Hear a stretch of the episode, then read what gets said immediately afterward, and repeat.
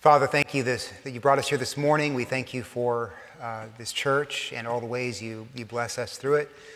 I ask this morning that you, uh, again, as we do every uh, Sunday, ask that you give us open ears and hearts and minds to hear your word. And I pray that you help me as I preach it.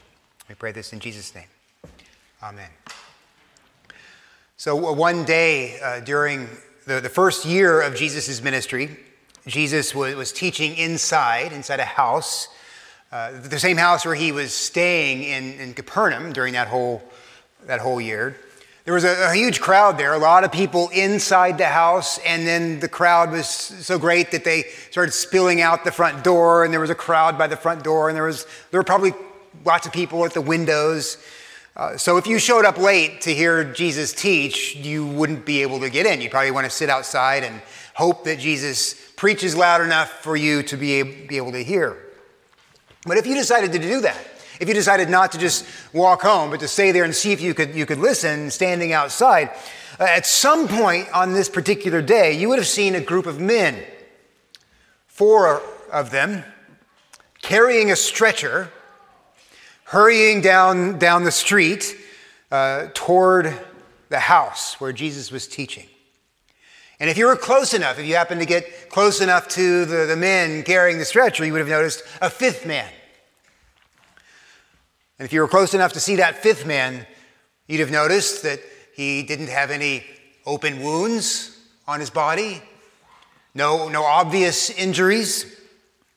His eyes are probably open, his face is, is alert, but if you got a glimpse, if you happen to get a glimpse of, of his legs, you would have noticed they're thin. Not thin like he's starving, but thin like he's never used them.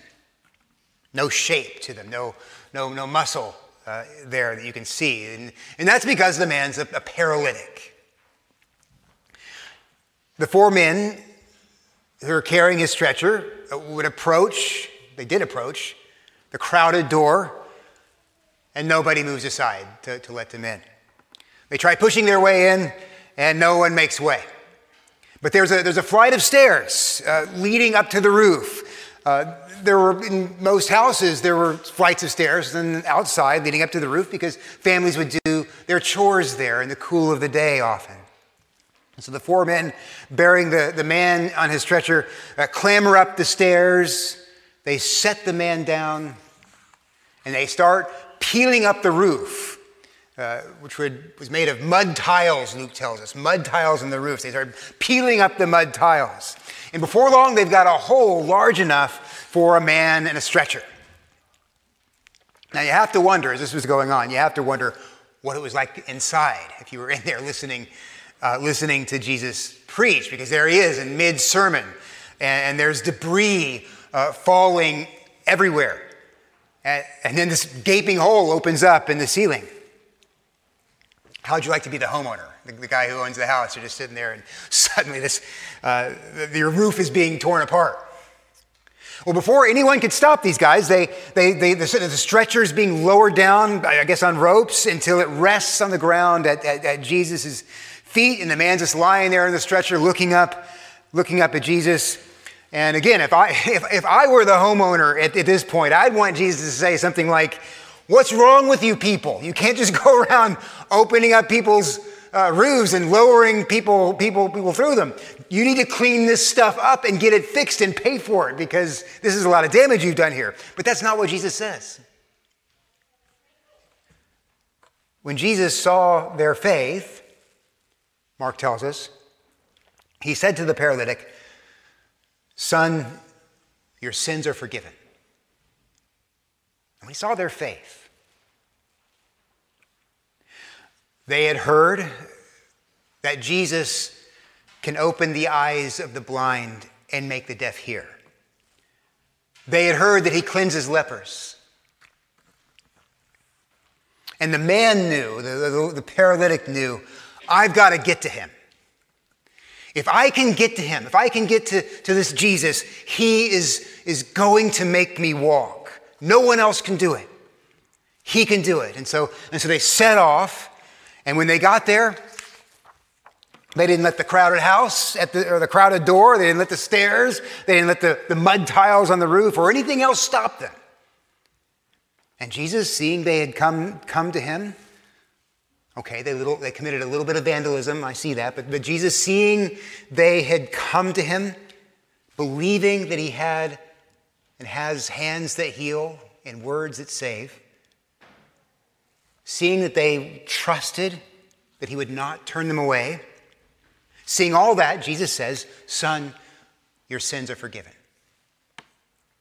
Now, do you think the man was disappointed at this point? I mean, because he didn't come, he wasn't thinking, I'm going to go have Jesus forgive my sins. He was thinking, I'm going to go have Jesus heal my legs. It's a little bit like that poor lame beggar outside the beautiful gate when Peter says, I don't have any silver or gold. And you know, his heart just sank. Did the same thing happen for this, for this paralytic?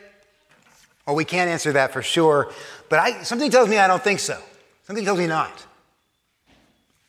The man knows he can't walk because the dead weight of his, of his legs tell, tell him that. But, but as Jesus looks down into his eyes and reads his heart and knows his mind, I think his heart and his mind and his conscience tell him that he needs more than anything else to hear those words My son, your sins are forgiven. Now, when Jesus said that, and if you know if you've read the story, uh, some in the room didn't like it at all. And so they said to themselves, and that is, they said silently in their hearts, Why does this man speak like that? He's blaspheming. Who can forgive sins but God alone? And that's right. They were right. Only God can forgive sins. And only God can know hearts and see words, hear words that are unspoken. So Jesus looked at those people and he said, Why do you question these things in your hearts? Which is easier to say to the paralytic? Your sins are forgiven, or to say, Rise up, take your bed, and walk. Now, it's easier. It's, it is much easier to say, Your sins are forgiven. It's easier because you can't see sins being forgiven. You can say your sins are forgiven all day and nobody can see whether or not the sins are forgiven. That's an easy, easy thing to say. But you see, you, could, you tell a paralytic, get up and walk, everyone can see the results of that. If you tell the paralytic to get up and walk, you better have the power to pull it off. But if you're just going to say your sins are forgiven, uh, you can say that all day, and how can anyone know it's done? How are you going to back up your words? How can you show if you're Jesus, which you're not, neither am I, but how can you show in, in Jesus' place that you have the power and the authority that belongs to God alone? Well, that you may know, Jesus says, that you may know that the Son of Man has authority on earth to forgive sins, Jesus said to the paralytic, I say to you, rise, pick up your bed, and go home. And he did. He just got up. He picked up his bed, picked up his mat, went home. Healed and forgiven. Uh, Jesus heals the sick, he cures the lame, he makes the deaf hear and the blind see because he has deep compassion for them and he, he loves the bodies that he's given, he's given to them. But he also does it, and this is the greater purpose, to reveal that he comes, Jesus comes, with the authority and the power of God to administer, administer the true cure, the great medicine that sinks into the soul and brings a kind of healing that no sickness or infirmity or grief can ever kill off. Salvation, the forgiveness of sins, the, the justification of sinners. Now, you might wonder if you were here last week, um, you might wonder, you know, why did, why did Matt start off with the healing of a paralytic back in Mark chapter 2 when, you know, just last week, Peter healed a lame beggar in Acts chapter 3. Why not, why not start there? And I could have started there, but I started with the paralytic in Mark chapter 2 because nowhere else in the New Testament, nowhere else in the Gospels or in Acts, is the bond and connection between Jesus' power to heal and his power to save made so clear. Jesus spoke life into dead limbs and sightless eyes in order to reveal to you his power and his authority to grant eternal life. Because that's true, it should come as no surprise then that, that when Peter fixed his gaze on the lame beggar at the beautiful gate and said, Rise up, and he took him by his outstretched arm and raised him up on healthy feet, suddenly healthy feet. It should come as no surprise that that would not be that. That Peter wouldn't just say, Oh, have a wonderful life, and walk off. That he'd not just send the man on his way. No, because the man, even though he now has healthy legs, he's going to die someday. As will all the people in that temple on that day, healthy bodies or not. A healthy body is a wonderful thing to have. I hope you all have it, but it doesn't last. If you don't die early of some disease or some kind of tragic accident, you're going to get old and your body is going to break down. And then what? You need a better cure. The lame beggar needs a better cure than just healthy legs. We left him last week walking and and leaping and praising God in the temple. And if you look down at verse 11 of chapter 3 of Acts, you'll see that the man now has stopped his leaping and jumping about. In verse 11, he clung to Peter and John. All the people, utterly astounded, ran together to them in the portico called Solomon's. Now, uh, if you, the, the, geography of the temple is, is that the Solomon's portico is, is in the, the Gentile court, which is just outside the temple precincts. So if you remember back up in verse 8, they had gone into the temple. Now they've come out. Uh, thousands of people know who this is. They, they pass by him every day at that gate, begging, uh, sitting there. They know who he is. That's why all the people are running together to them, utterly astounded. How did this happen? What's this about? So Peter and John and the man, they're being mobbed. And I think that's why Peter and John have made their way to Solomon's portico. You can fit thousands of people in that place, in the, in the, in the Gentile court. You can fit thousands of people in the Gentile court, and you can preach to them from Solomon's portico. Now, I want you to notice that, that Luke tells us the man clings to Peter and John. You might ask why. Has there been a relapse? Did Jesus says, I mean, did, uh, they heal him and he, got better and he jumped around and ooh, got injured again and now he's got to cling to, cling to Peter and John? Well, no, that's not what's happened. When Jesus heals you, uh, you're healed. When Jesus saves you, you're saved. Nothing reverses that. There's no relapses. So why does this man cling to them? We can't answer that question definitively, but I have an idea. I told you uh, uh, many times that I first heard the gospel. I had been told the gospel many times, but I first heard the gospel on the radio from Dr. R.C. Sproul, who sadly has now passed on. Uh, but for a long time after I first heard the gospel from R.C. Sproul, my Christian diet, the things that I fed myself on, except for the Bible, was almost entirely R.C. Sproul. I, I, listened to his sermons over and over again. I bought his books and read them over and over again. I, I read articles from him over and over again. I couldn't get enough of R.C. Sproul. I clung to him like a newborn. Jesus, of course, gave me new birth, not R.C. Sproul, but, but Jesus did it through R.C. Sproul. So I stuck close to him as close to him as I could because I knew this man, I didn't know him personally. I mean, I stuck close to him like reading and stuff, but I knew this man knows Jesus who healed me and, and, and he can, this man can tell me about Jesus. I think that's what's going on here.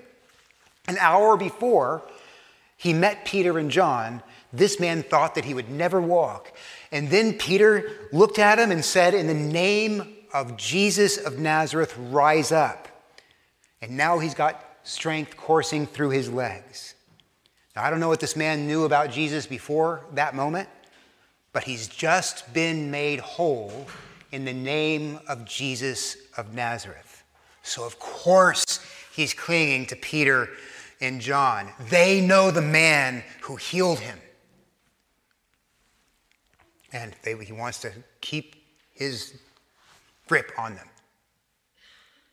Now, um, Peter may not, Peter may not have known that he was scheduled to preach that day. He did. don't have any idea. He went to the temple with plans. I think I'm going to go to the temple and preach a sermon to thousands, to thousands of people. His plan was probably I'm going to go to the afternoon hour of prayer and then I'm, I'm going to come home. But as you know, if you're a Christian, we make plans. Jesus laughs and he does his own thing. You couldn't ask, however, if you were Peter, you couldn't ask for a better sermon introduction. Peter doesn't need to wonder, how am I going to grab their attention? Why should they listen to anything I have to say?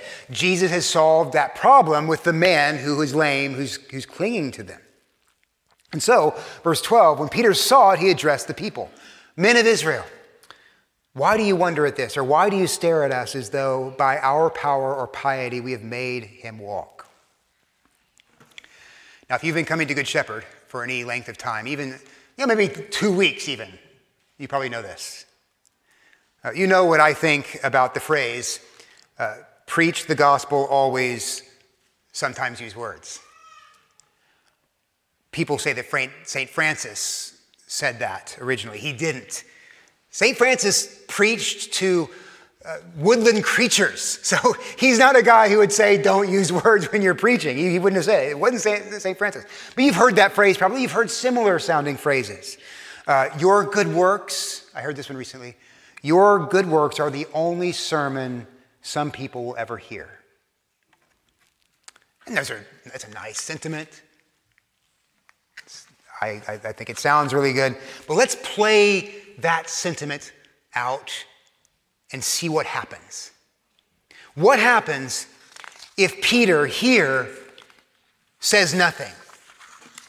The crowd uh, gathers, they see the man healed, they're amazed, utterly amazed, and he's clinging on to Peter and, and John, and, and, and they're saying, What happened? How did this happen? And Peter just smiles, waves, and walks on. What happens in that case? Are the people going to conclude, oh, well, it must have been Jesus?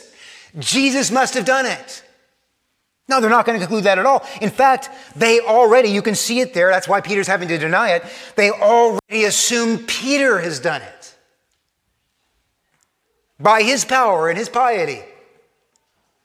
So when you, when you, when you feed someone who's hungry or you visit somebody in the hospital or whatever good thing it might be, uh, people don't just uh, just automatically connect the dots to Jesus.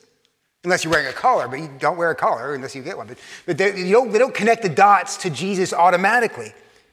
I want people to think a Good Shepherd is a place where people who don't have much can come and be taken care of. But I want people to know that that's true because of Jesus of Nazareth. That people are fed here in His name. People are helped here in His, his name. We do whatever good that we do by His grace and through His power and by His will and by His authority. Jesus is the, is the true bread. Jesus is the, is the true vine. Jesus is the one you truly need. I think that Peter is about to say just that. Don't look at us, look at, look at, look at Jesus. In fact, he is saying just that. It's not us. We don't have the power to make a lame person walk, and it's not our piety either. Jesus hasn't uh, granted this healing because he was impressed by our holiness. If, if Jesus tooled around Galilee or Jerusalem or anywhere else in the whole world, even, even now, handing out healings on the basis of who's been holy, there'd be no healings. If he granted eternal life uh, to those pious enough to attain it, nobody would attain it. It has to be free. It has to be given freely, or nobody could receive it. And so it is. Now, uh, except for the 3,120 plus people who have believed in Jesus and been baptized, everyone else believes in Jerusalem. Uh, or everyone, when they think of Jesus, if they do, in Jerusalem, thinks of Jesus as a man who claimed great things. I'm, I'm the Son of God. I'm the Lord of the Sabbath. Most recently, if they remembered anything, they would have remembered what he claimed during the public trial uh, that he is the Christ, and that one day he said, You'll see me coming on the clouds, uh, the hosts of heaven behind me. And, and they would have remembered that he performed miracles that seemed to back up his words. But they would have also thought, they would also think at this point that his words didn't pan out and his claims didn't pan out because the Sanhedrin condemned him as a blasphemer, empowered not by God, but by demons. And God, they would think, confirmed the Sanhedrin's judgment. Because everyone knows, we've said this many times, everyone knows that to be crucified, to be hung on a tree, is to be cursed by God. That's what the law says. So, Jesus of Nazareth, this crowd would think, was a counterfeit. So, when we cried out for his blood, that was the right thing to do. We were justified in doing it. That was months ago. I don't think they have Jesus in their mind right now. That was all months ago. Uh, what they have in mind is this astounding thing right before their eyes this lame man, this, this beggar. We've all seen him. We all know who he is. We've all seen him sitting in that gate, and now he walks, and he's clinging to these Galileans like a newborn baby. What's happened? What's going on? And Peter has the answer there in verse 13. The God of Abraham, the God of Jacob, excuse me, the God of Isaac, the God of Jacob, the God of our fathers, glorified his servant Jesus. This man walks because God has overturned your verdict about Jesus. Jesus is seated at God's right hand. That's what, when, that's what that word glorified means. That, that God is exalted. He's glorified. Jesus seated at him his right hand. And that Jesus, by his power and his authority that's been granted to him by his Father, has raised this man up. That's the point that Jesus that, that Peter's making. Uh, pay attention to that phrase, glorified his servant. Do you see it? The crowd would recognize that phrase. You and I probably don't. If we, I didn't recognize it at first when I just read it, but they would probably recognize it. It's, a, it's an illusion. It's, it's from uh, it's an allusion to a biblical text. It's from Isaiah 52, 13, and I'll read it to you. There, God says, My servant shall act wisely. He shall be high and lifted up and shall be exalted. God, looking into the future through Isaiah, uh, predicting, prophesying what's going to happen in the future through, through Isaiah's mouth and his pen in Isaiah 52, says, My servant is coming and my servant shall be exalted. Peter is saying, by alluding to that text, God's servant, Jesus, has been exalted. That's why you see what you're seeing. God has fulfilled that prophecy, and that prophecy was about Jesus. And as they would know very well, maybe you know it too, there's more to that prophecy. Uh, I'll read another section of it to you. He, that's the servant, had no form or majesty that we should look at him, and no beauty that we should desire him. Uh, despised and rejected by men, a man of sorrows and acquainted with grief. As one from whom men hide their faces, he was despised. And we esteemed him not. We esteemed him stricken smitten by God and afflicted. Do you hear that? We, that's, that's Israel, this is Isaiah 500 years before the fact, 700 years before the fact. We esteemed him, that's the servant, smitten by God and afflicted. That's cursed by God. They did. That's what the people listening to Peter thought when they saw Jesus hanging on the cross. He's cursed by God, he's afflicted. God cursed him. And he did, we know. God did curse him there. Jesus became the curse. But what the crowd missed, what Israel missed, is why. To what end was he afflicted?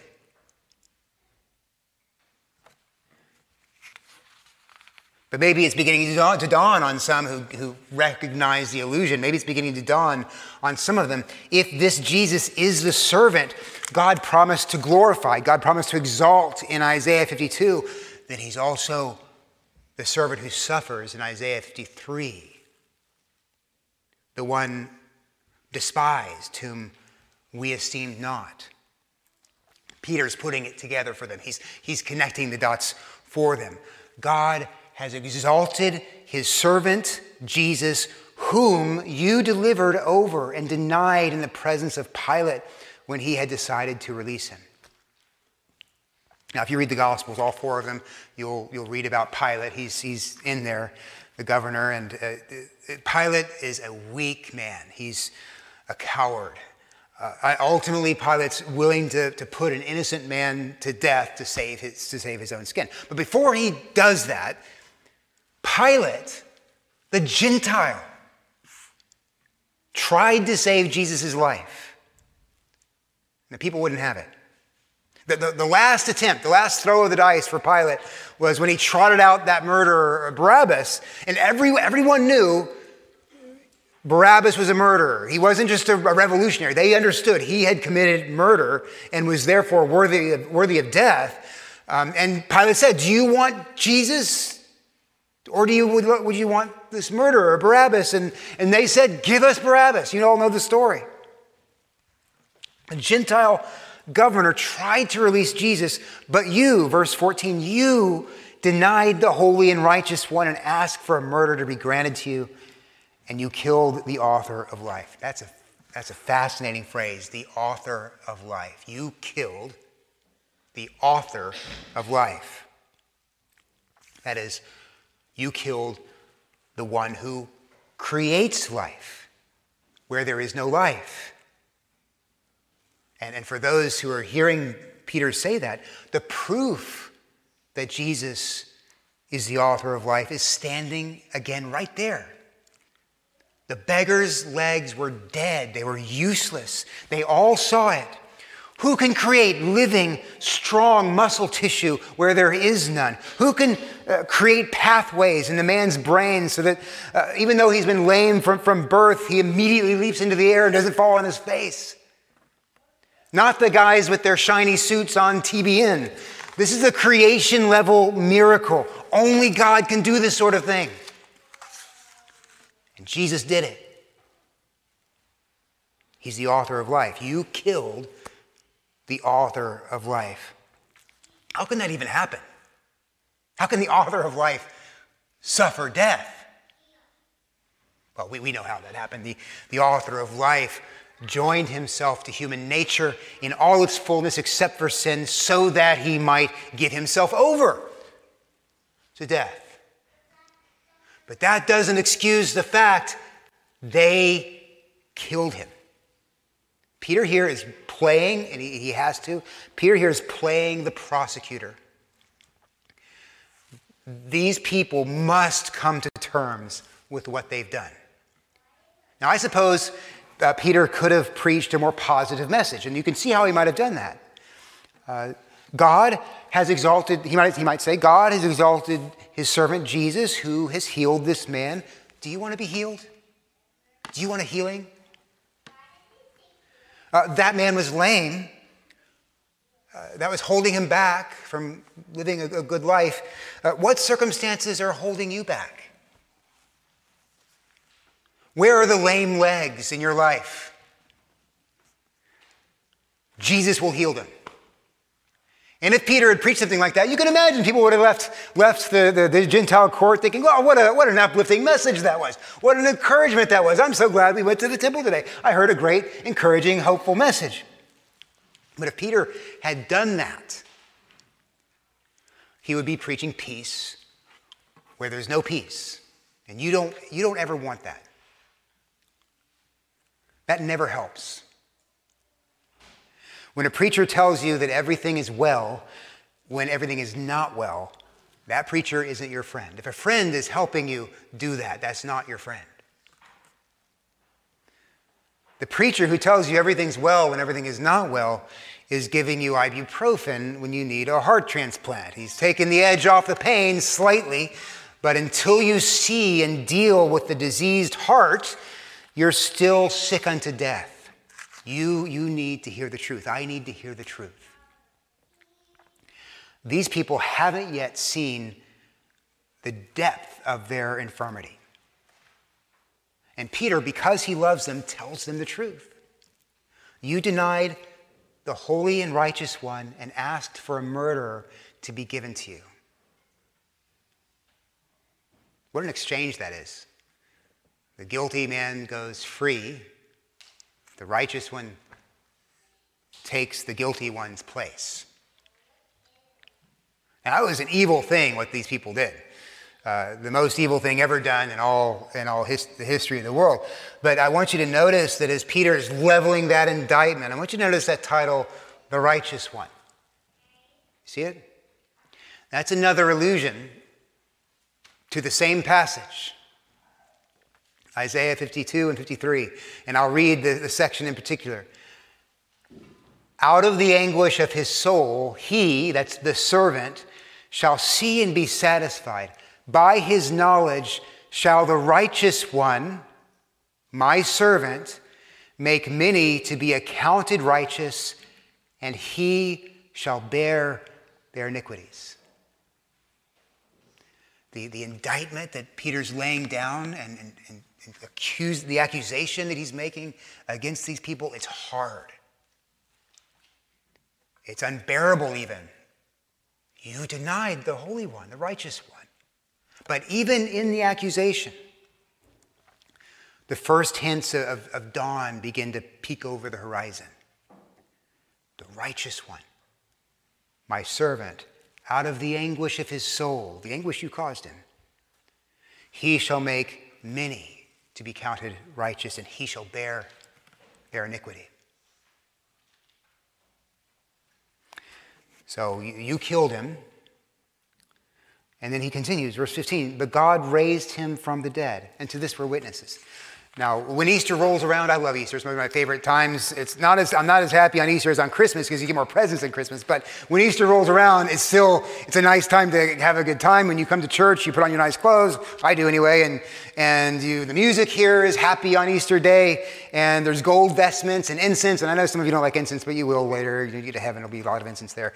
And you get, and you get, it's, it's a happy day. Easter is a very fun day because we're remembering Jesus' resurrection from the dead and the tomb being empty and the fact that he's crushed death under his, under, under his feet. But to these people, the people that Peter's preaching to, the resurrection is not good news. Not yet. Uh, not unless they've been tracking with all of Peter's allusions to Isaiah 52 and 53 and the suffering servant. Because if they have not been tracking with those allusions, all they have is this You murdered God's son and he's back. you murdered God's son, and now he rules over everything. And if you don't believe it, we'll explain how this man with, with lame legs walks in Jesus' name. It's not, the resurrection is not good news yet. Peter's driving them toward the good news, but it's not good news yet. He wants these people right now to see and feel the burden of, of their guilt. And He wants you and me regularly to see that too. So that you won't ever fool yourself into thinking, if I just try harder, I can get up. No, He wants you to know you can't, but also to know there's a, there's a cure for you, there's a balm for you and for everyone who turns to him, to Jesus. So, so what Peter doesn't want is he doesn't want these people lying there in their stretchers, straining muscles they don't have. He wants them to make their way to Jesus. And the only way they're going to do that is when they realize they have nothing else and no other hope. So he says in verse 16, in his name, by faith in his name, uh, has made this man strong, whom you see and know, and the faith that is, that is through Jesus has given this man this perfect health in the presence of you all. And the grammar here is really strange. It's hard to translate. And it's strange, I think, because Peter is trying to, to fit language around what he wants these people to hear more than anything else, and what you and I need to hear more than anything else. Peter's saying, John and I did nothing but trust in Jesus. Jesus raised this man up. And the faith, the, the trust that led me to say to the man sitting there at the gate in, in utter weakness, in the name of Jesus, rise up, that faith, that was also through and from Jesus. He gave me to know, Jesus gave me to know, and to believe that He would do it. From beginning to end, it's, it's, it's from Jesus. Through faith in Him. You don't want to read this and think that Peter is saying that the, the faith in itself is, is anything or that faith itself did anything. Uh, faith or, or trust won't get you anything if you're trusting in something that can't help you. But if you know that Jesus has drawn near and that he's the author of life, and you know that you've got blood on your hands, you know that guilt for your sins is crushing you to the ground, and you know that you have no hope in anyone else, and you go to him, not letting any crowd at the door or tile on the roof stop you because he said, Come to me and I'll give you rest. I'll cure your sickness. When you go to him, however far off you've been, however near, whether you've been a Christian for 30 some odd years or you're not one yet, if you go to him and when you go to him, he will see you and he'll say, My son, my daughter, your sins are forgiven. And he'll bear your iniquities away and he'll count you among the righteous. Let's stop here and pray. Father, we thank you that you have sent your Son with the, who is himself the true medicine, who cures our souls. One day he'll raise our bodies. Lord, we ask you to give us the confidence to go to him, um, regardless of what we've done, where we've been, not concealing our sin or justifying it but confessing and knowing that He keeps His promises and that He's done all that is necessary to cleanse and heal and restore us.